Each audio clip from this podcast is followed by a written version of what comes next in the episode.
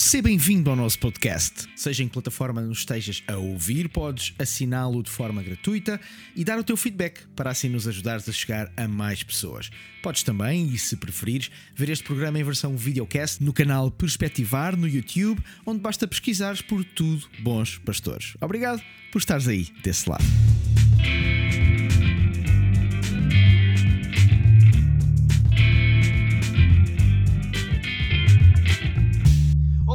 Mais um episódio de Tudo Bons Pastores. Como sempre, estou aqui eu, Ruben Barradas, e os meus caros amigos e colegas, o pastor Carlos Cardoso e também o pastor Tiago Cavaco. Aqui discutimos a vida, o ministério, a família, a cabeça e falamos sobre assuntos que têm diretamente a ver com uh, o pastorado, mas também com liderança e também com a nossa vida e a forma como podemos uh, viver a nossa vida de uma forma, se calhar, mais uh, mais capaz, mais, com um propósito.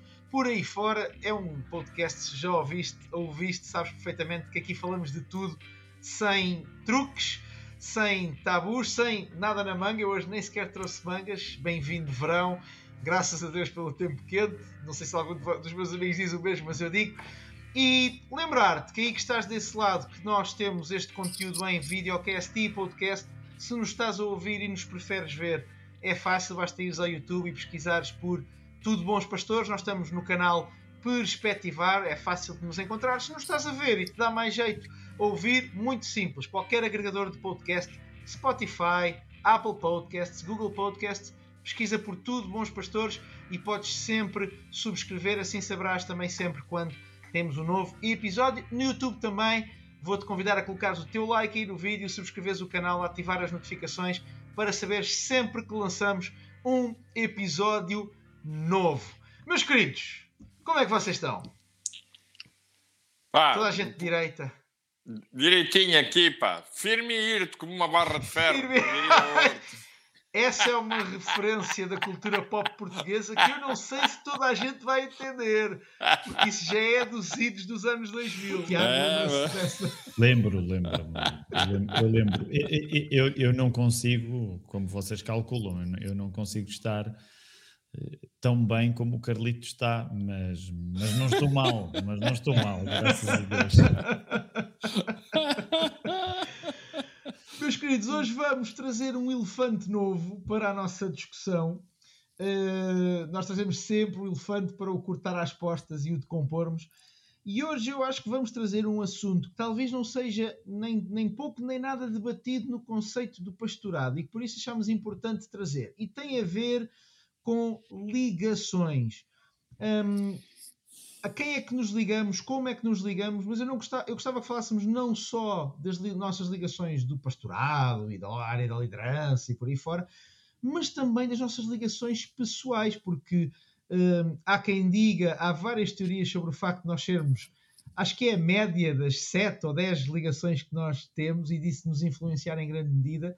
E eu hoje gostava de começar exatamente por discutir o quão importantes são as ligações que nós temos e se há algum fundo de verdade, na vossa opinião, no facto de nós sermos em grande medida influenciados por estas ligações. Carlitos, tu começas sempre, hoje vou-te dar a primazia outra vez, acho que o Tiago não se chateia de maneira nenhuma. Ao longo destes anos todos, de que forma é que as tuas ligações te moldaram em todos os aspectos? Ministerial, pessoal, eh, clubístico, sei lá, o que tu quiseres abordar. É, olha, ehm, antes de, de- de- de pensar nas ligações ministeriais, eu tenho ligações que não têm necessariamente a ver com o ministério. Eu tenho ligações com amigos de infância. Uhum. Ahm, tenho ligações com amigos de infância ainda hoje, é? ainda hoje. De vez em quando ahm, telefonamos ahm, para uns e para outros para saber como é que eles estão. Marcamos um jantarito, um almoço e aí damos vazão às nossas memórias, não é? Ah, a gente mata quem está vivo e ressuscita quem está morto. certo? Descobrimos que aqueles que pensávamos que estavam mortos estão vivos e depois, não, não, afinal de contas, os que estão vivos estão mortos. E é assim um, uma cena muito hilariante, não é? Uh, mas independentemente desses aspectos que são, que são importantes e que para mim pessoalmente são muito bons, uh, é o facto de eu perceber que continuo, apesar de ser um pastor, continuo a, meter, a ter relações uh, saudáveis uh, fora do ministério. É? Tenho dentro do ministério, falaremos sobre isso, mas com ligações saudáveis. Ajudam-me a ter aqui um equilíbrio, porque às vezes esta coisa de nós termos relações apenas ministeriais e no âmbito de toda uma cultura e domínio cristão, às vezes rouba-nos um pouco do bom senso, pelo menos para mim, não é? Uh, e até tira-nos a capacidade de poder entender um outro mundo que já não é aquele que muitas vezes nós temos no âmbito do nosso círculo de relacionamentos, não é? Uhum. Uh, com uma linguagem muito própria, com problemas muito específicos. E então, essa necessidade que eu tenho de ter outros amigos uh, e de me encontrar com eles para um cafezinho, um almoço, um jantar. E, e, nas fotografias aquelas ainda aquelas películas a preto e branco ainda dos anos dos anos 60, né? a gente pega, porque naquela altura não havia telemóveis para a gente tirar fotografias, então levamos, levamos uma série de fotografias na carteira ou no, na, na, no, no, bolso para dizer, olha, lembras-te desta, lembras-te daquela e tal. E mantemos isso até hoje, e é muito saudável, falamos das nossas vidas, uh, falamos uh, das pessoas que, pronto, que ao longo do tempo deixámos de ver e depois, é pá, não, olha, o fulano tal está naquele sítio, tal, tal, não, olha, aquilo já saiu, agora está, e vamos à procura dele. Isso para mim é muito bom, uh, porque ajuda-me realmente a regressar um pouco à minha infância e eu gosto disso, eu gosto, uhum. sinto muito bem com isso. Ou seja, o que eu quero dizer é, para além das ligações ministeriais, eu continuo a ter ligações que não estão ligadas ao ministério, mas que estão ligadas à minha história, à minha identidade. E eu preciso disso. No ministério, eu preciso de perceber que eu tenho uma, uma identidade antes do ministério. Né? O ministério é uma parte, é uma parte da vida, faz parte da minha identidade, mas uh, eu já já era Carlitos antes de ser ministro, antes de ser pastor. E então eu tenho essa, essa, essa, essa ligação com essas pessoas. No ministério, claro, uh, tenho bons amigos, bons amigos, né? entre, entre os quais vocês, né? com os quais nós podemos uh, uh, tratar, conversar, rir, chorar, né? Pá, zangar, porque não, né? Zangar. Bem, nunca me zanguei com vocês, mas com alguns amigos já me zanguei. Né? Já, já me zanguei e tal. Epá, então se eu também me zango com a mulher, também me zango com os amigos, porque isto... era o que faltava. Exatamente. Era o que faltava. Né? E se eles não suportarem uma zanga, então, olha, podem dar uma curva até, até a bilhar grande, né? porque não, de facto não merecem, não merecem estar no meu círculo de relacionamentos. Então, eu preciso uh, desses, dessas amizades, dessas ligações que me desafiam, de facto desafiam-me, e muito, não é? Uh, é por aqui. Tiago, tu, tu além do, do, da área pastoral, és um, és um músico da praça. De, uh, não sei se gostas que eu te trate assim, mas é, mas é a verdade. Uhum. E, e, eu até começava por aí. Eu sei que isto é um bocadinho contra a nossa, a nossa, o âmbito do programa, mas eu conheço o mundo da música também, direto e indiretamente, não tão bem como tu. Uh, a minha pergunta é, por exemplo, num mundo em que até muitas vezes os relacionamentos são uh, considerados um pouco oportunistas, ou como é que tu consegues manter, por exemplo, este lado das, das ligações nesse mundo e se calhar manter algumas ligações que acredito que as tenhas saudáveis uh, num mundo muitas vezes que tem alguma má fama nessa, nessa área? Olha, é curioso porque, porque quando tu fizeste a pergunta e, e eu estava a ouvir o Carlitos, uh, estava a pensar uh, que, que, uma, como o Carlitos estava a dizer, não é? Uh, graças a Deus, as, as ligações do, do, Ministério são fundamentais. Nós até temos falado acerca delas nos outros uhum. podcasts, por exemplo, no relacionamento com as nossas equipas de pastores e tudo isso. Mas como o Carlitos dizia, antes de, de sermos ministros da palavra, já, já, tínhamos criado ligações.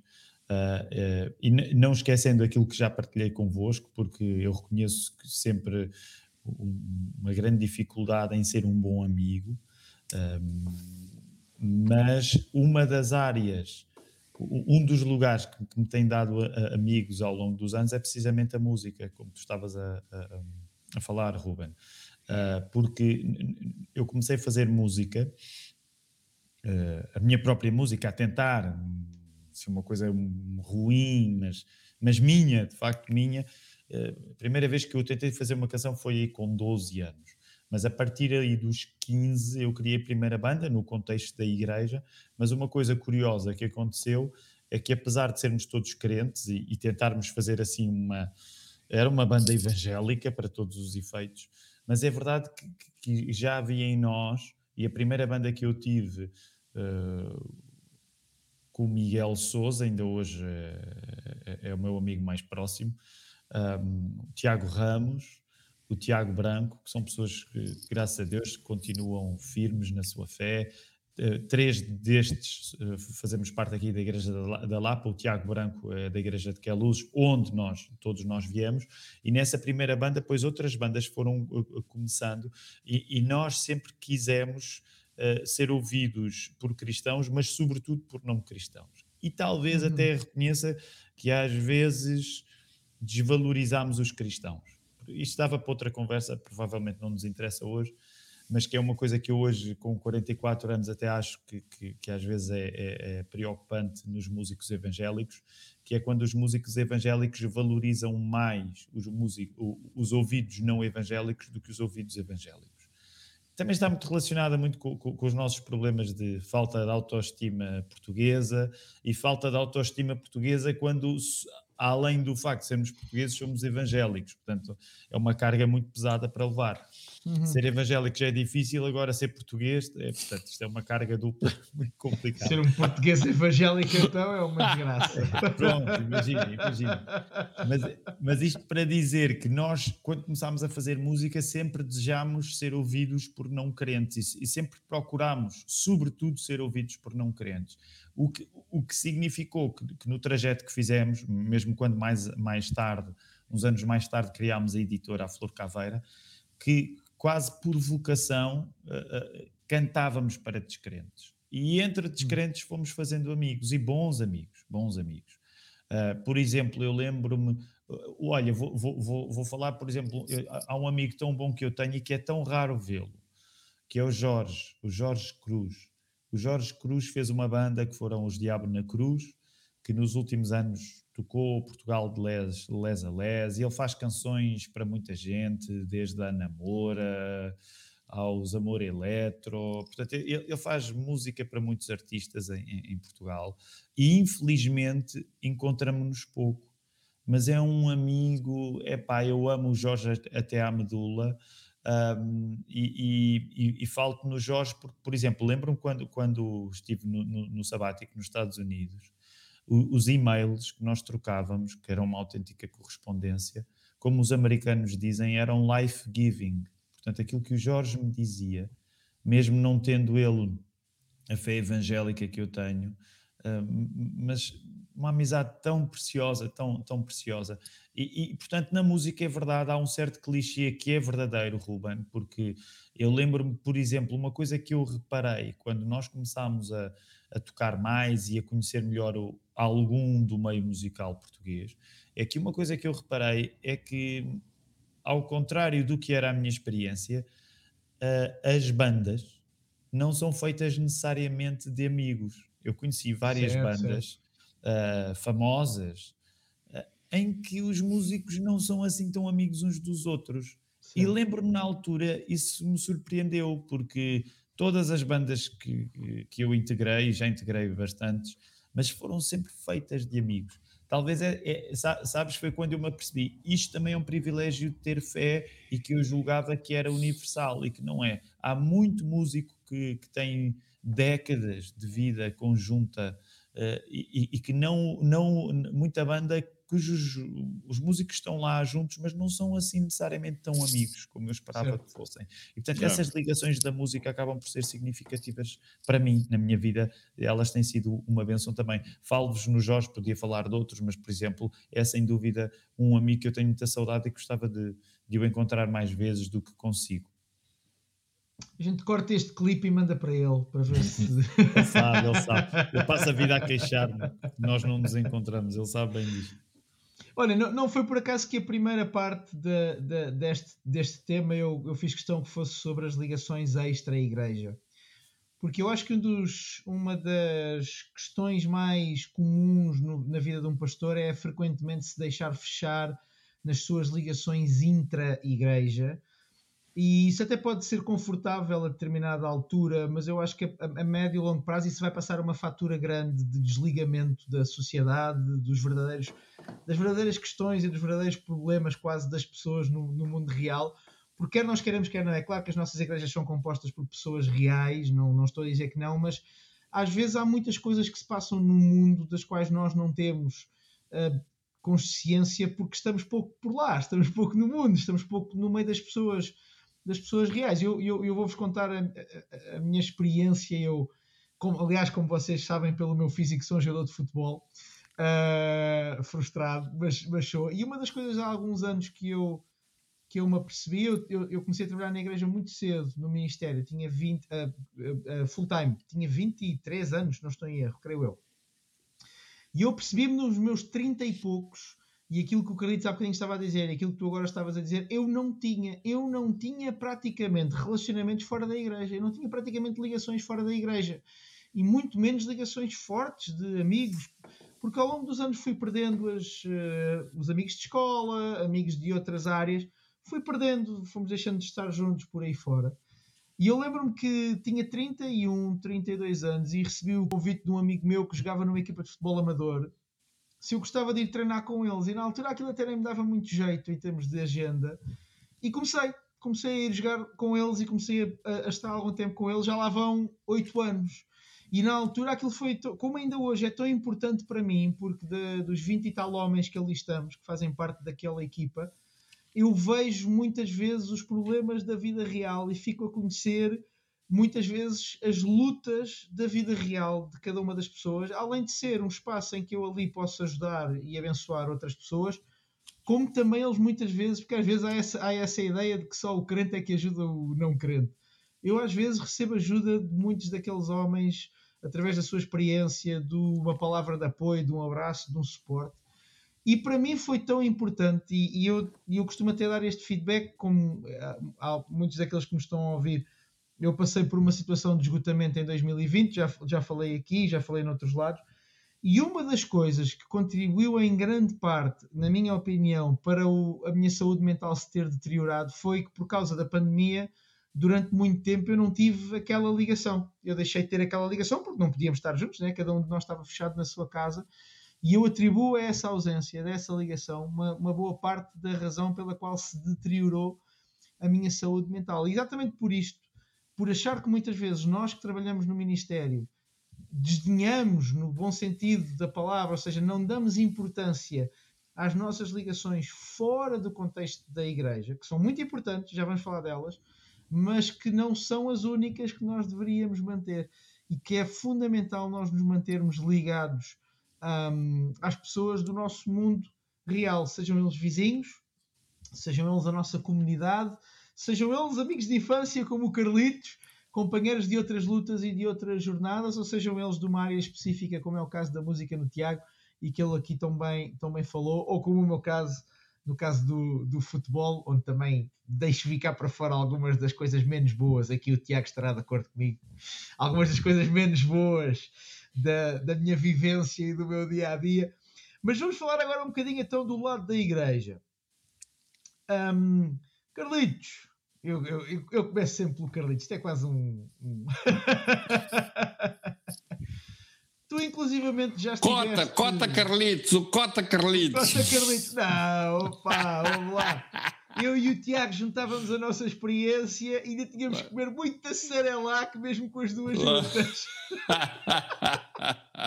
Não pela idade, porque ainda, ainda agora em off-record, antes de começarmos a gravar, estávamos a dizer, Tiago, a idade espiritual do. Foi a espiritual que tu usaste, já no euro. A idade espiritual do Carlitos Sim, é uns 30 que... anos. É... Opa! Olha, eu fui professor de escola dominical do teu pai e da tua mãe, pá.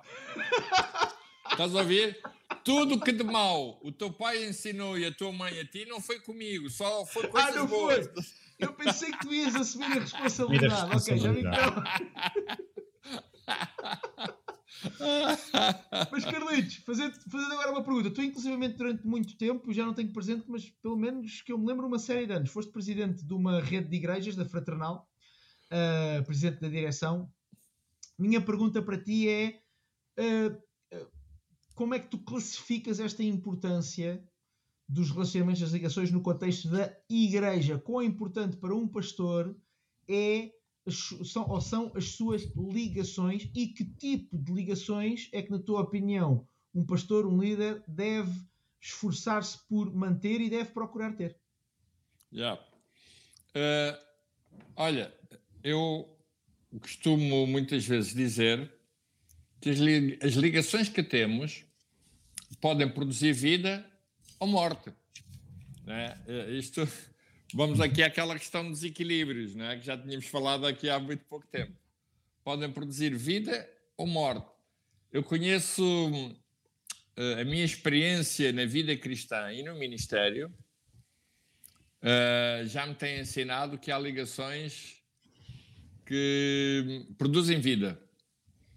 Mas também já tenho encontrado ligações que produzem morte. Eu próprio uh, já tive que deixar algumas ligações, algumas, alguns, algumas relações, uh, porque aquelas relações eram tóxicas para mim, correto? Uh, se calhar o defeito era meu, mas pronto, mas eu, na perspectiva que eu tinha das coisas, eu tive que as abandonar.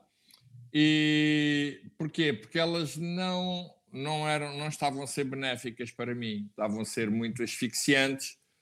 Uh, e então eu tive que fazer essas opções entre ligações que de facto uh, me poderiam ajudar, ser ligações restauradoras, uh, ligações motivadoras para mim, ou, e outras ligações que eram asfixiantes correto? Que eram asfixiantes. E, e então temos que às vezes tomar estas decisões. Eu próprio, no meu percurso de vida cristã, no meu percurso de vida cristã, não é? E não, não quero, não vou citar nomes, como é lógico, não, não, não, seria correto, mas já tive que hum, desligar-me, deixa-me usar esta expressão, uh, de alguns setores da cristandade porque uh, estava a ser uh, estava a ser muito muito saturante para mim e uhum. estava a roubar aquilo que eu entendia ser uma boa parte da minha de mim próprio e estou convencido estou plenamente convencido uh, que se eu não tivesse feito isso eu não seria o Carlitos que sou hoje nem seria o pastor que sou hoje aqui na Igreja Cristã Manancial de Águas Vivas. Estou certo, estou absolutamente certo. Por outro lado, tive que fazer as ligações certas, do meu ponto de vista, como é lógico, nas minhas decisões, para poder ser o que de facto hoje sou, é, no sentido contrário àquilo que eu acabei de mencionar. Uh, tive que fazer essas ligações. E enquanto presidente da Fraternal, eh, eu pude observar no âmbito das relações que tínhamos com outras uh, denominações, com outros ministérios, com outras igrejas, onde isto é muito comum, certo? De pastores que têm boas ligações e de pastores que têm más ligações, certo? Uh, mas o, outra questão ainda que aqui não está mencionada ou que não falámos, é aquelas pessoas que não se ligam a nada. Certo. Que estão sozinhas. Porque elas julgam, julgam elas, que estar sozinhas que é algo muito bom. Seguindo aquele ditado português que diz mais vale, mais só, vale só, que mal acompanhado, correto? E isto não é necessariamente verdade, correto? Isto mais vale só do que mal acompanhado uh, é uma questão de, de, de, refúgio de feridas. É, um, é uma gruta para pessoas que estão feridas com, com relacionamentos e então preferem isolar-se. Mas é pior emenda que o soneto, não é? Fugir de, de, fugir de maus relacionamentos e ficar isolado é, pá, é, é mau, é muito mau. É tratar uma ferida com água, correto? Uh, então, o que eu acho mesmo, enquanto presidente de uma denominação que fui durante eh, dois mandatos, ou seja, seis anos, eu uh, aprendi muito com relacionamentos excelentes que me ensinaram muito, mas também pude ver alguns maus relacionamentos e com os quais eu tive que me afastar, claramente, a dizer assim, não, não, não, não, não, espera aí, isto não é por aqui, porque eram relacionamentos que não, uh, não, pá, não, no meu caso pessoal, não, não, não levavam a lado nenhum uh, e, pelo contrário, asfixiavam muito aquilo que de facto é a minha, a minha pessoa, o meu ministério, a minha, a minha postura na vida, não é? Não era por ali. Eu às vezes sentia-me mal até em alguns daqueles relacionamentos. Graças a Deus que não eram muitos, eram poucos, uhum. mas sentia-me mal. É? Tiago, tu vês de uma, de uma denominação mais menos independente, uh, ou seja, passaste muito tempo da tua vida dentro deste contexto dos batistas, onde há mais, dir-me achas que estou errado, mas onde há mais talvez um sentido de ligação, de, de comunidade, eventualmente entre pastores e entre igrejas, uh, do que eu e o Carlitos, que vimos de outro, de outro contexto. Um, Pergunto-te eu se essas nesse contexto, vou fazer a pergunta ao contrário, se nesse contexto o que é que tu viste de negativo? Ou seja, podes falar dos positivos também, mas o que é que tu achaste que se calhar muitas vezes foi limitador do facto de teres aí ligações que se calhar algumas delas tu não controlavas totalmente, digo eu. Uh, posso estar a fazer a pergunta e, e ser completamente ao contrário, mas o que é que tu viste talvez que possa possas dizer assim, é pá, se eu pudesse hoje se calhar um, teria feito de maneira diferente ou teria criado estas ligações ou olhado para estas ligações dentro deste contexto de maneira diferente? Eu acredito que uh, a diferença do contexto um, eh, nos dê a, a algumas vantagens e algumas desvantagens. Se eu tivesse a fazer uma comparação, por exemplo, entre as ligações no meio atista e, por exemplo, as ligações que calculo também daquilo que vou conhecendo da vossa experiência, uh, que são as ligações de alguém que, como vocês, fez um contexto vindo fundamentalmente das Assembleias de Deus, mas depois com a saída nos anos 90 para, na altura, bem, à falta de, de melhor termo, vamos chamar-lhe com a renovação carismática que existiu e que, que, que influenciou uhum. e que, e tu, tu, serias muito jovem ainda, Ruben, mas, mas o Carlitos, por exemplo, Carlitos, tu já a viveste como homem maduro, no sentido em que... Estive bem por dentro dela. Exatamente. Portanto, acredito que, por exemplo, uma das coisas eh, curiosas no, no, no, vosso caminho é que uma parte substancial da, da, da, do vosso ministério foi vivido à sombra da ideia de renovação, até porque houve uma quebra com, com, com o movimento inicial, no sentido das Assembleias de Deus. O, o, o, que, o que se traduz em, eu acho, pelo menos quando, quando eu olho para as igrejas que passaram por essa experiência, como, como a ICMAV do, do, do, Carlitos, e de outra maneira até como, como a Ilson no teu caso, Ruben, são igrejas que estão muito mais predispostas para arriscar uh, e, e, mesmo na ligação, para não ficarem tão agarradas um, a uma familiaridade mais antiga. Hum. Claro que há vantagens nisso. Eu não acho que é por acaso que, no geral, as vossas igrejas, numericamente, cre crescem mais, porque de facto há uma capacidade de risco e de não ficar agarrado um, a simplesmente a replicar o que o passado já deu, que não acontece naturalmente, por exemplo, para quem, como eu, uh, cresceu numa igreja batista e numa igreja batista se mantém. Portanto, hum. Claro que depois também, há, também reconhecerão que há vantagens de, de, de dizer assim, de, de permanecer numa, no, num meio mais tradicional, que é um, não há necessidade de inventar a roda, e eu não estou a dizer que vocês sentem essa necessidade, mas as igrejas mais jovens e que crescem mais, às vezes de facto há, há um certo fascínio nem sempre saudável pela ideia de novidade, eh, que por exemplo hum. numa igreja mais tradicional à partida não existe mas quero concentrar mais nas, nas, minhas desvantagens, naturalmente, e não nas, nas, vossas, porque até porque quando estou convosco o que me interessa é, é lucrar, não é perder. O que eu quero é, é, é, é ganhar com o melhor que acontece convosco e não, e não com o pior. E, portanto, também por causa disso, deixem-me partilhar o menos interessante que acontece no caso, por exemplo, de quem cresceu numa igreja batista como eu e batista se mantém. Ah, muitas vezes com esta familiaridade, uhum. a própria familiaridade acaba por representar muitas vezes uma coisa negativa. E esta é uma tecla que nós batemos aqui um pouco na Lapa.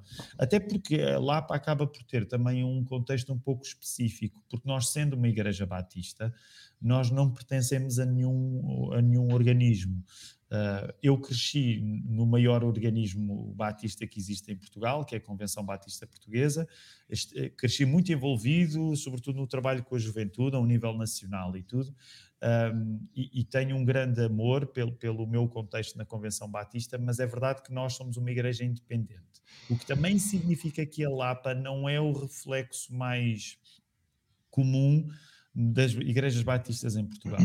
E em algumas coisas, e vocês sabem, porque falamos acerca disto, em algumas coisas eu até acho que a Lapa, em termos práticos, está mais próxima, muitas vezes, em alguns aspectos, da ICMAV ou mesmo da Ilsong, do que de outras igrejas batistas. Porque, por exemplo, nós olhamos para esse sentido de familiaridade que geralmente é incontornável numa igreja batista em Portugal, e não é só numa igreja batista, portanto, as igrejas que tenham ficado mais ligadas a uma denominação, esse sentimento de tu chegas e geralmente tendem a ser congregações mais pequenas, uh, famílias. Uh, que depois se relacionam não só dentro da mesma igreja, mas com outras igrejas noutros lugares do país, porque o nosso país é pequeno. Uh, e isso, por um lado, é interessante, porque no geral os batistas conhecem-se todos uns aos outros em Portugal, mas depois a familiaridade também se traduz numa coisa menos interessante, que, que, é, que é um peso. E eu que, que, que espero ser visto com alguém com uma boa relação com as tradições, e que eu acho que as tradições têm, são coisas que no geral devem ser boas mas é verdade que às vezes há um peso, não necessariamente da tradição, mas há um apego a fazer as coisas de uma certa maneira que, que não foi inteiramente refletido, que se replica porque são meios mais familiares e quando os meios são mais familiares, apesar de poderem dar esses, essa sensação de família, como nós também já falamos noutras conversas, mas também acabam por trazer algum, a, a, a alguma ausência de mudança, de capacidade de arriscar. Hum. E dou um exemplo prático, que é, reparem que na pandemia, e é interessante porque eu ouvi isto até do Mário Rui, uh, portanto, o Mário Rui, o teu pastor, uh, Ruben, uh, e, e, ele partilhava uma vez no, no, num grupo de WhatsApp um estudo que estava a ser feito acerca do, dos comportamentos das igrejas durante a pandemia. E uma das coisas que ele dizia é que as igrejas que foram, vamos dizer assim, que se inclinaram mais para a precaução, que exagerando se inclinaram mais para a precaução, são, eram aquelas que não somente não tinham crescido durante a pandemia, como estavam uhum. a ter dificuldades em voltar aos números pré-pandemia. Certo.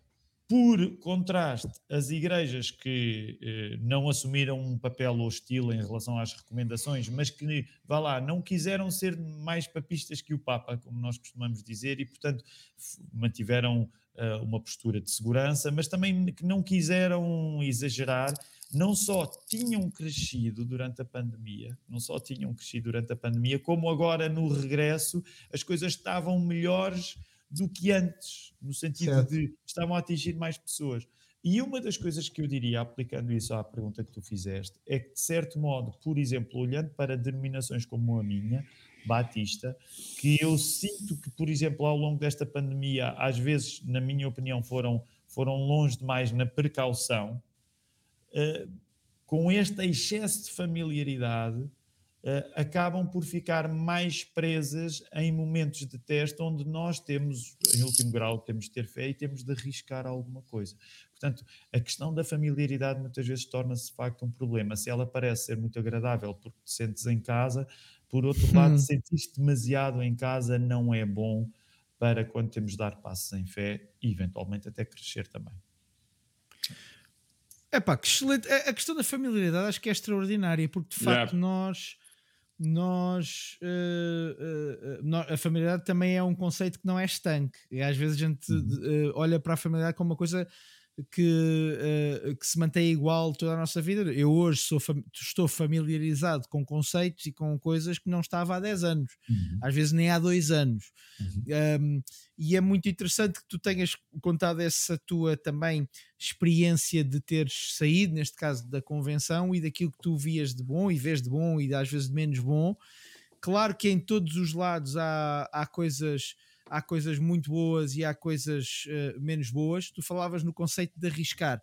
Eu sou o primeiro a admitir que às vezes uh, em igrejas com uh, conceitos mais parecidos com o nosso, de Ilson, ou mesmo da, da, do Carlitos da ICMAV, um, às vezes também especialmente de uma geração mais nova, há uma tendência muito a mudar por mudar. Uhum. E há um bocadinho uma ideia de da mudança como o último, o, o, o, como é que se chama? O cálice sagrado, o santo uhum. grau, não é? Uhum. E, e, a, e, a, mudança sendo muito boa e sendo essencial muitas vezes para a própria igreja se manter viva e fresca e, e seguindo em frente, a mudança deve ser sempre ponderada, no sentido uhum. em, em que devemos perceber a, a, se ela nos leva para o lugar onde nós queremos e se a última análise faz sentido produzir mudança. E uma das coisas que eu às vezes vejo nessa capacidade de tomar riscos é que muitas vezes há uma necessidade, e, e eu conheço até não tanto no contexto da, da, da, minha igreja, mas há igrejas muitas vezes que vêm de, de movimentos que rompem que saem do, de outras comunidades, de, às vezes uma, de, uma, uma, tens, uma, uma pulsão por fazer diferente, e ao fim de dois anos estamos exatamente no mesmo sítio porque se chegou à conclusão que fazer diferente por si não, não aportou nada de interessante, não aportou uhum. nada, nada de bom. E o Carlitos que está aí, como falávamos há bocadinho, já esteve à frente da Fraternal e hoje ainda faz parte da direção, não estou não estou enganado, acho eu. É isso, é, é isso. Terá visto, terá visto situações destas aos pontapés, não é? Um, e às vezes nós até vemos pessoas, lá está, movimentos de romper, romper ligação, romper relacionamento, fazer diferente. E, e ao fim de X tempo, não só voltaram, como às vezes ainda voltaram mais. Uh, mais papistas que o Papa, quase, uhum. para, para usar a expressão que usaste há, há bocadinho, Tiago. Por isso eu acho que esse lado da, do risco também tem o seu, uhum. o seu ressalto, né? tem o reboundzinho que muitas vezes não é nada agradável, que é a produção da mudança tem que ter um fundo de, uh, de, de, de, de pensamento de nós estamos a mudar ou eu quero mudar porque queremos ir para ali. E a mesma coisa com as ligações. Eu acho que é um. um, um eu, eu tenho N provas disso da minha vida que há vários tipos de ligações que nós temos na vida. E muitas vezes o pastor fica muito ligado, eh, fica muito uh, uh, concentrado nas ligações intra-igreja, especialmente que tem com as suas ovelhas. E, e desculpa, eu vou usar uma expressão um bocadinho feia, que muitas delas são uh, relações de verticalidade, ou seja, são relações de aconselhamento, em que a pessoa vem numa fase da vida ou numa situação mais complexa olhar para cima para o pastor. Muitas vezes própria, as próprias pessoas que nos procuram é que nos colocam nessa posição. Não é por acaso que muitos, nem todos os pastores têm uma, uma, uma capacidade de aconselhamento, mas muitas vezes a igreja nos procura para isso, as nossas ovelhas nos procuram para isso. E às vezes nós ficamos tão ligados a essa ligação em que a maior parte das ligações que nós temos são ligação, é uma espécie de uma ligação vertical, uhum. onde aconselhamos, onde ajudamos, onde oramos por, um, que nos esquecemos da importância de termos ligações que nos ajudem um, a nós irmos para onde se calhar queremos ir, ou seja, ligações que nos puxem, que nos estiquem, às vezes que nos deixem desconfortáveis, que nos deixem a olhar e dizer assim: epá, mas como é que eu chego ali? Eu, eu, eu identifico-me com aquilo. E, e esse é, eu, eu, eu falo por minha experiência, vocês dois têm mais experiência do que eu, mas sempre que eu me expus a isso, acabei a crescer. Sempre que eu me expus a, a, a, a pessoa, e não, e não tem que ser necessariamente igrejas maiores ou pessoas que ganham mais dinheiro, vou pôr isto agora num lado mais materialista. Às vezes basta o expormos a pessoas que têm, se calhar, um, uh, pensam de maneira diferente algumas coisas daquilo que nós pensamos e nos obrigam. Eu vou confessar aqui, eu gosto muito de falar com o Tiago, mesmo pessoalmente, mesmo num para um e mesmo aqui, porque Somos eu dois. confesso, há muitas coisas que o Tiago diz que eu à partida diria assim. E de "Epá, ler, eu não, e de eu o não ler, concordo com e isso. de E, e de ler, ler, e de o ler, e de o ler. e de o ler. Mas há muitas coisas que tu dizes, Tiago, que eu às vezes a minha, a minha a primeira reação é: epá, eu não concordo com isto. Epá, eu não acho que seja assim. Mas obrigar-me a ler uma coisa que eu à partida às vezes não concordo, normalmente faz-me sempre crescer. Para já, no final, muitas vezes chego à conclusão que concordo. Ou seja, penso, vejo e epá, não, mas ele tem aqui um fundo de razão. E há outro lado, que, é, que essa é outra coisa que às vezes nós, os pastores, temos, temos uma dificuldade e eu acho que precisamos de lidar melhor, que é o precisarmos de lidar com pessoas que pensam de maneira diferente da nossa. Porque é dos melhores exercícios intelectuais e é dos melhores exercícios de crescimento.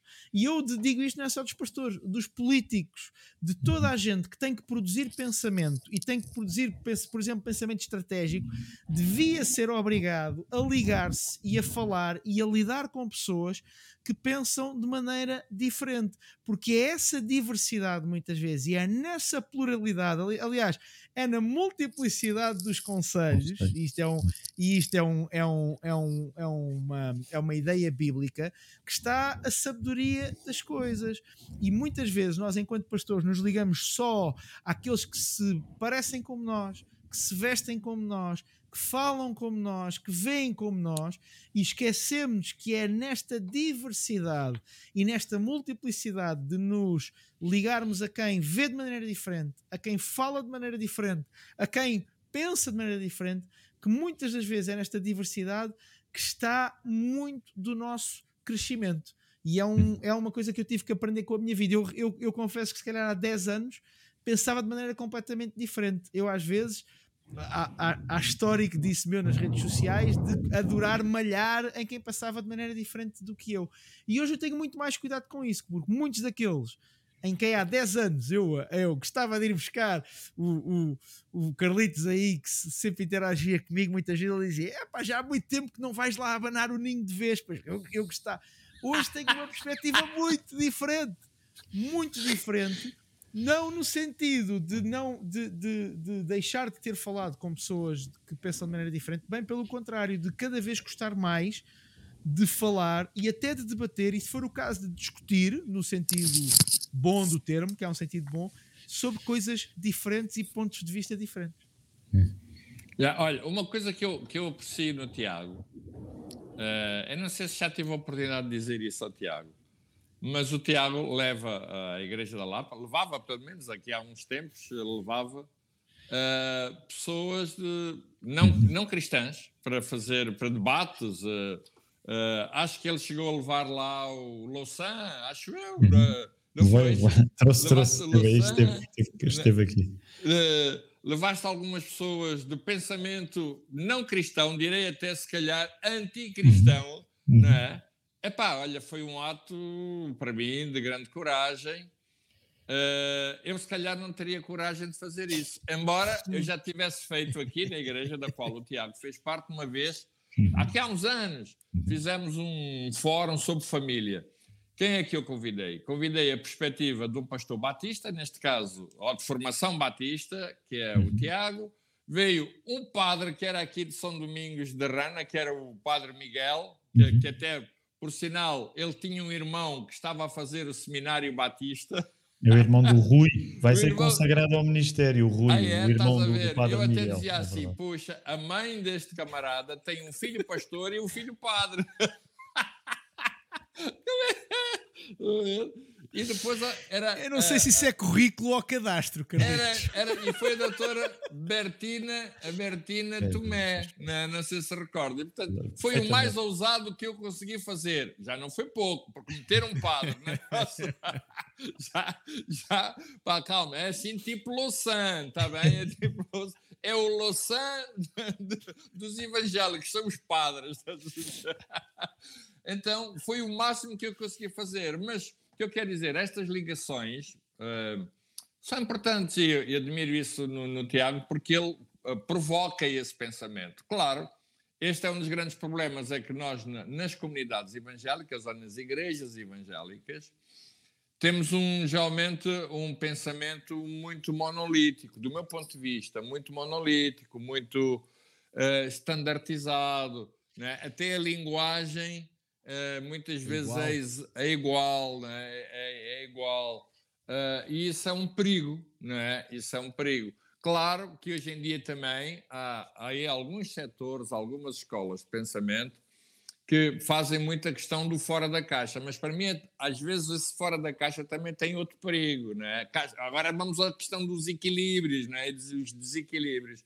Esse fora da caixa é um perigo. Às vezes, alguns estão tão fora da caixa que nunca chegam a entrar na caixa. Né? né? Nunca chegam. Saíram fora da caixa, já, pá, olha, já, pronto, já, já fizeram, já estragaram tudo. Né? Já fizeram porcaria. Já fizeram porcaria. Epá, pronto, quer dizer, uh, nem tanto ao mar, nem tanto à terra. Aqui vamos à questão dos equilíbrios. E os nossos relacionamentos, nós precisamos ter esta, esta perspectiva, como tu disseste bem, Ruben, uh, precisamos de pessoas que nos desafiem no pensamento, de vermos as coisas de outra maneira. E eu, eu tenho exemplos práticos disto. Eu lembro quando eu me converti em 1976, eu converti-me numa Assembleia de Deus e, e lembro-me que, na altura, eu ouvia muitas vezes, dentro dos pentecostais, que as Assembleias de Deus pertencem ao movimento pentecostal, como todos vocês sabem, mas eu estou a dizer isto porque pode haver pessoas que nos estão a ver e ouvir que não saibam isto, não é? E então, eh, uma das coisas que eles se referiam naquela altura, naquela época, penso que agora já não, graças a Deus, é que se referiam a outros movimentos, neste caso concreto aos batistas, como sendo primos, não irmãos. Eram primos, hum. certo? E eu ouvia falar dos. Eu ouvia muitas vezes falar dos primos. Ah, não, eles são primos e tal, tal, tal. E eu digo assim, com caraças, é pá, mas eu quero conhecer os primos. Se são família, mesmo não sendo irmãos, eu quero conhecer os primos. e eu ousei, e eu ousei, né? conhecer os primos. Fui conhecer, fui fazer uma campanha de evangelismo de porta em porta em 76, em 76 no verão. Meu Deus, pelo, nem era nascido. Oh, de, de, porta em porta pelo núcleo, pelo núcleo. Fui o falar núcleo. com o meu pastor, fui falar com o meu pastor, que era assembleiano, já faleceu, que era o pastor António Lopes, o pai do Pedro, do, do, do maestro do Pedro, que era o meu pastor. Só pastor, olha, é assim, não leva mal, mas eh, tendo primos, eu queria conhecer os primos, não leva mal. Os irmãos eu já conheço. Os irmãos eu já conheço. Eu quero mesmo conhecer os primos. E fui fazer uma campanha pelo hum. núcleo que trabalhava com todas as denominações. Pá, e aí conheci uma série de amigos batistas, dos irmãos, etc. Né? E foi excelente, porque afinal de contas eu descobri que aqueles primos era gente fixe. Né? Alguns tinham algumas manias, mas os irmãos também tinham. Né? mas, e sabe, sabes, tu mencionas aí uma coisa, Carlitos, que, que, que eu acho que é, é, é, é até a pessoa é, é, algo paradoxal, porque uma das coisas que ainda há bocado tu estavas a mencionar, e, e é, de certo modo nós às vezes vamos ter de ser mais cuidadosos um, a separar-nos com aqueles que são de nós do que com aqueles que não são de nós. O que, o que é que eu uhum. quero dizer com isto? Porque tu estavas a mencionar isso quando falavas no, na tua experiência pastoral e mesmo denominacional e no contexto da fraternal e, e toda essa experiência, uh, porque, porque vem-nos à cabeça quando nós falamos de ligações, pelo menos à minha cabeça veio aquele texto de 2 Coríntios 6,14, não é? quando o apóstolo Paulo diz, faz aquela célebre pergunta que comunhão é que pode ter a luz com as trevas. Mas é interessante, na primeira carta, não sei se vocês recordam, há uma altura no, no, no capítulo 5 em, em, que ele está a tentar pôr a casa em ordem. Uh, e, e, uma das coisas que ele diz no, no verso 9, é, é pá, pessoal, eu estou parafrasear, não é? Mas ele já por carta vos tenho escrito que não vos associeis com os que se prostituem. E ele explica: isto não quer dizer absolutamente com os devassos deste mundo, ou com os avarentos, ou com os roubadores, ou com os idólatras, porque então vos seria necessário sair, do, sair mundo, do mundo. É? E depois, o que ele vai dizer é que um critério especial tem de ser usado para nós nos hum. separarmos daqueles que, dizendo que têm fé, não se comportam de acordo com a fé que têm. Com a fé que têm. E é, e é, curioso, neste sentido, às vezes é, é mais difícil, mas mais urgente nós dissociarmos de algumas pessoas que, dizendo que têm fé, não se comportam de acordo com ela, do que uhum. criar as tais ligações, como o Ruben mencionavas, com, com pessoas que nem fé têm. E, portanto, e este equilíbrio, de facto, é, é, é, é parece, não é? parece paradoxal, mas há, e nós, enquanto igreja, temos de aceitar a dificuldade desta tarefa. Às vezes a nossa fé está muito mais bem demonstrada com a capacidade de nós conversarmos com alguém que não tem fé, e isso é assumido, portanto, estamos já a assumir que não estamos de acordo, mas temos um testemunho público a dar. Também foi isso que durante os anos em que nós fizemos esse evento, por exemplo, aqui na Lapa, o chamávamos o fim de semana cheio, eh, eh, porque Carlitos, tu disseste uma coisa, hum, eu concordo totalmente, até porque acho que essa frase, o fora da caixa, acaba, acaba hoje por se tornar tão irritante, porque é, é como é. estavas a dizer, às vezes é tão fora da caixa que eles, não há uma que mandem para a caixa, não, não, é, não, não há nenhuma, nenhuma acerta. Ele já tinha estudado esta, Carlitos. Ele já tinha a pensar, quando o Carlitos estava a dizer, vou tentar arranjar, mas isto, isto, ouve, isto apenas para, para, para dizer que, que às vezes esse esforço de, de, de de, de, querer parecer diferente e querer parecer mais à frente, de, é, é, é, é, tão aborrecido que, que mais vale nós sabemos separar-nos com alguns que, estando dentro, querem estar sempre fora. Uh, às vezes é, é, é, é mais recomendável falar com aqueles que, que, estando mesmo de fora, com quem vai haver uma conversa uh, honesta. E, e de, deixem-me só mencionar esse exemplo, porque isso foi uma das coisas uh, que, curiosamente, sabem, nós às vezes é que nascemos na igreja e não nos apercebemos que a riqueza já está cá dentro yeah. e que nós só nos devemos comportar de acordo com essa riqueza, falando da mesma maneira com quem está do lado de fora, porque a verdade é esta, e eu sei porque já estive nas vossas igrejas também.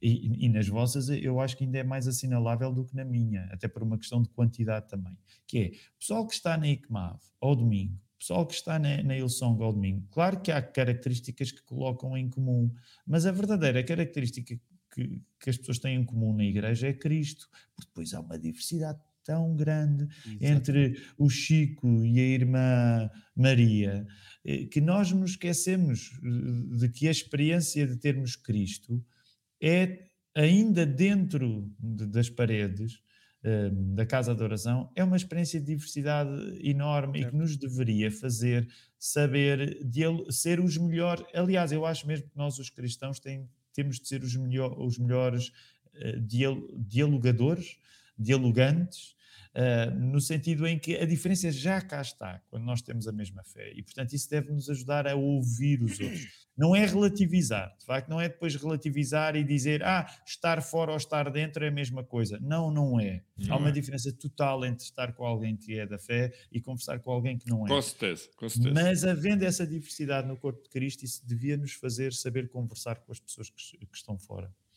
Deixa-me deixa só. Uh Uh, Tiago, eu concordo em absoluto, né? em absoluto contigo.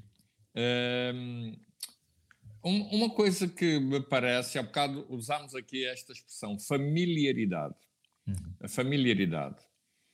Familiaridade é uma palavra muito rica que pode ser usada de uma forma errada. Uhum. Não é? Familiaridade. Dizer assim, eu tenho uma boa familiaridade com o Tiago, uma boa familiaridade contigo, Ruben, não é? Epá, fixe, que bom, é, é uma coisa extraordinária. E tenho uma boa familiaridade com vocês, né?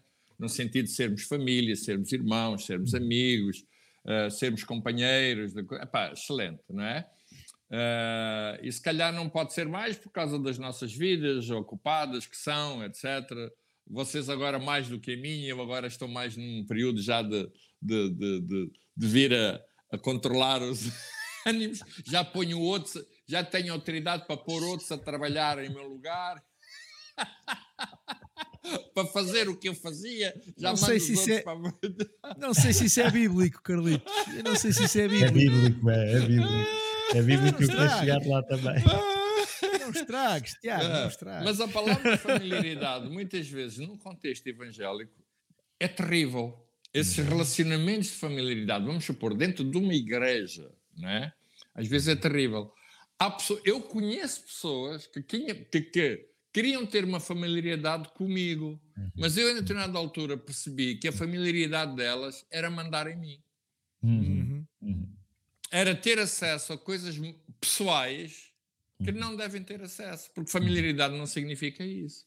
Claro. Familiaridade tem, tem fronteiras. O Claro. respeito da familiaridade. é importante. Até comigo e com a minha mulher isso acontece. Há- há fron- eu, eu percebi isto, eu aprendi isto ao longo dos anos. Há fronteiras, com os filhos, há fronteiras. Os limites daquilo que é a personalidade de cada um, a, essência de cada um deles. E há pessoas nas igrejas, é? nós temos, eh, às vezes, até círculos. Eu costumo dizer, não levem a mal usar esta expressão, e agora estamos com a questão da guerra da Rússia, da, da Ucrânia e dos russos, por causa das oligarquias. Uhum. Há muitas vezes poderes oligárquicos nas igrejas que estabelecem ligações entre si e que são eh, um obstáculo para o desenvolvimento, para o crescimento e para o fortalecimento da igreja em si e até do pastor Exatamente. correto? E até do pastor. E então, aquilo que eu tenho percebido ao longo da minha vida ministerial e também na relação com os outros, não é? É que existem estes poderes nas ligações com os pastores que são um obstáculo, que são um meio de controle, não é? Um meio de controle. Ah, é assim um pouco como na tropa. Eu, eu, eu estou aqui, eu sou, eh, eu sou a velhice, tu és o maçarico, tu estás aqui para aprender comigo. Sou eu, sou eu que sustento, sou eu que dou ofertas, sou eu que, que dizimo, sou eu da Nadal e tu apenas tens que fazer aquilo que de facto eh, eh, eu, eu e, outro grupo mais restrito decide e pensa, não é? Eu conheço situações assim que têm sido muito, muito dolorosas para os pastores. Eu conheço pastores que passam muito mal, ah, que sofrem imenso, às vezes até querem abandonar o ministério porque eles percebem que são meros, ah, deixa-me usar esta expressão, agentes de serviço em serviço de alguém, não é? E isso é terrível, a tal familiaridade. Uhum, Sem dúvida, sem dúvida. Aliás, eu lembro-me de uma frase, ho- hoje, tens de dizer isto depois ao Mário Rui, Ruben, hoje é a segunda vez que eu vou, que eu vou citá-lo. Mas, mas eu lembro-me, aliás, eu, eu acho que tu estavas, foi há uns anos, eh, Carlitos, lembras-te quando nós fizemos aquele almoço há uns anos? Sim, sim, sim. Fui eu. Fizemos tu- dois, fizemos dois. É verdade, aqui. foram dois. Eu, tu, o Mário Rui, O Nuno Ornelas, o Nuno Ornelas e o o Jonatas Jonatas Lopes. e o Jonatas. E, e eu lembro-me que a um meio. melting de- pot quase. Olha, acho que foi, foi o primeiro, foi, porque foi bem, bem diverso. Eh, e, e a meio do, do- do caminho para, para o restaurante, o Mário Rui levou-nos um- um- onde não comemos muito bem, aí mais na tua zona, creio eu, Ruben. Eh, mas a determinada altura estávamos a falar da vida da igreja e o Mário disse uma coisa que ficou comigo. Porque estava a falar nestas ligações e nestas pessoas que às vezes. eh, Vamos usar, essa expressão foi muito boa, Carlitos. Estes oligarcas, às vezes os, oligarcas que existem na igreja. E ele disse, ele, ele usou esta frase: uma igreja, não sei se foi ipsis verbis, mas a ideia é esta: uma igreja não se constrói a partir da riqueza de um, mas a partir do sacrifício de muitos. De muitos. E, e- e- isto pode-se aplicar. Às vezes nós queremos construir a igreja a partir do privilégio de uns poucos. Mas vai dar, vai dar mau resultado. Mau resultado. O Evangelho não tem essa mensagem. Mas de facto, a partir do sacrifício de muitos. Isso ficou comigo. Portanto, estava a pensar nisso quando tu dizias, eh, eh, quando estavas a falar, Carlitos, estava-me a lembrar dessa frase. Já. Essa é uma frase do pastor Brian. o- A Sim, igreja não é sim, sim. construída É, pá, sobre, não me digas. sobre o sacrifício. A igreja Acabei é eu, Sim, construída sim. sobre Sim, sim. recursos o que é sério? Acabei eu a sobre citar o Brian, o, o Brian. Mas é eu uma boa prefiro- citação e é uma boa ideia. E é citar verdade, e é verdade, e é citar verdade, né? E é verdade. Muitas vezes essas pessoas que com o seu, o seu poder financeiro, e às vezes o poder financeiro acaba também por se tornar no poder das ideias, não é? Eh, pelo menos daqueles que, que, que, que assim pensam, não é? Dizem assim, não, peraí, somos nós. Eu já tive citações aqui, pessoas dizem assim, não, não, peraí, uh, se eu sustento, eu tenho direito a isto ou aquilo, yeah. não é? Que, uh, isto é, é, um perigo e ainda continua a acontecer nas igrejas evangélicas. Igrejas. Tem yeah. muitas igrejas mesmo. É verdade. Meus queridos, pegámos no elefante, pusemos-lo em cima da mesa e já o cortámos às postas. Acho que ainda havia aqui muito sumo, mas já vamos perto aqui da hora, por isso uh, vamos, vamos ficar por aqui. Mas lançámos aqui alguns temas, vou deixar aqui um teaser para próximos, uh, uh, próximos programas, porque falámos aqui algumas coisas de governação da igreja. Eu acho que pode ser um tema interessante num próximo episódio. E também falámos, há bocadinho o Carlitos mencionou, e este era um tema que eu também já estava de olho sobre, um, e, e, o Carlos estava a falar que algumas das situações inclusivamente levam a que pessoas, pastores, pensem e muitos efetivamente deixem o ministério.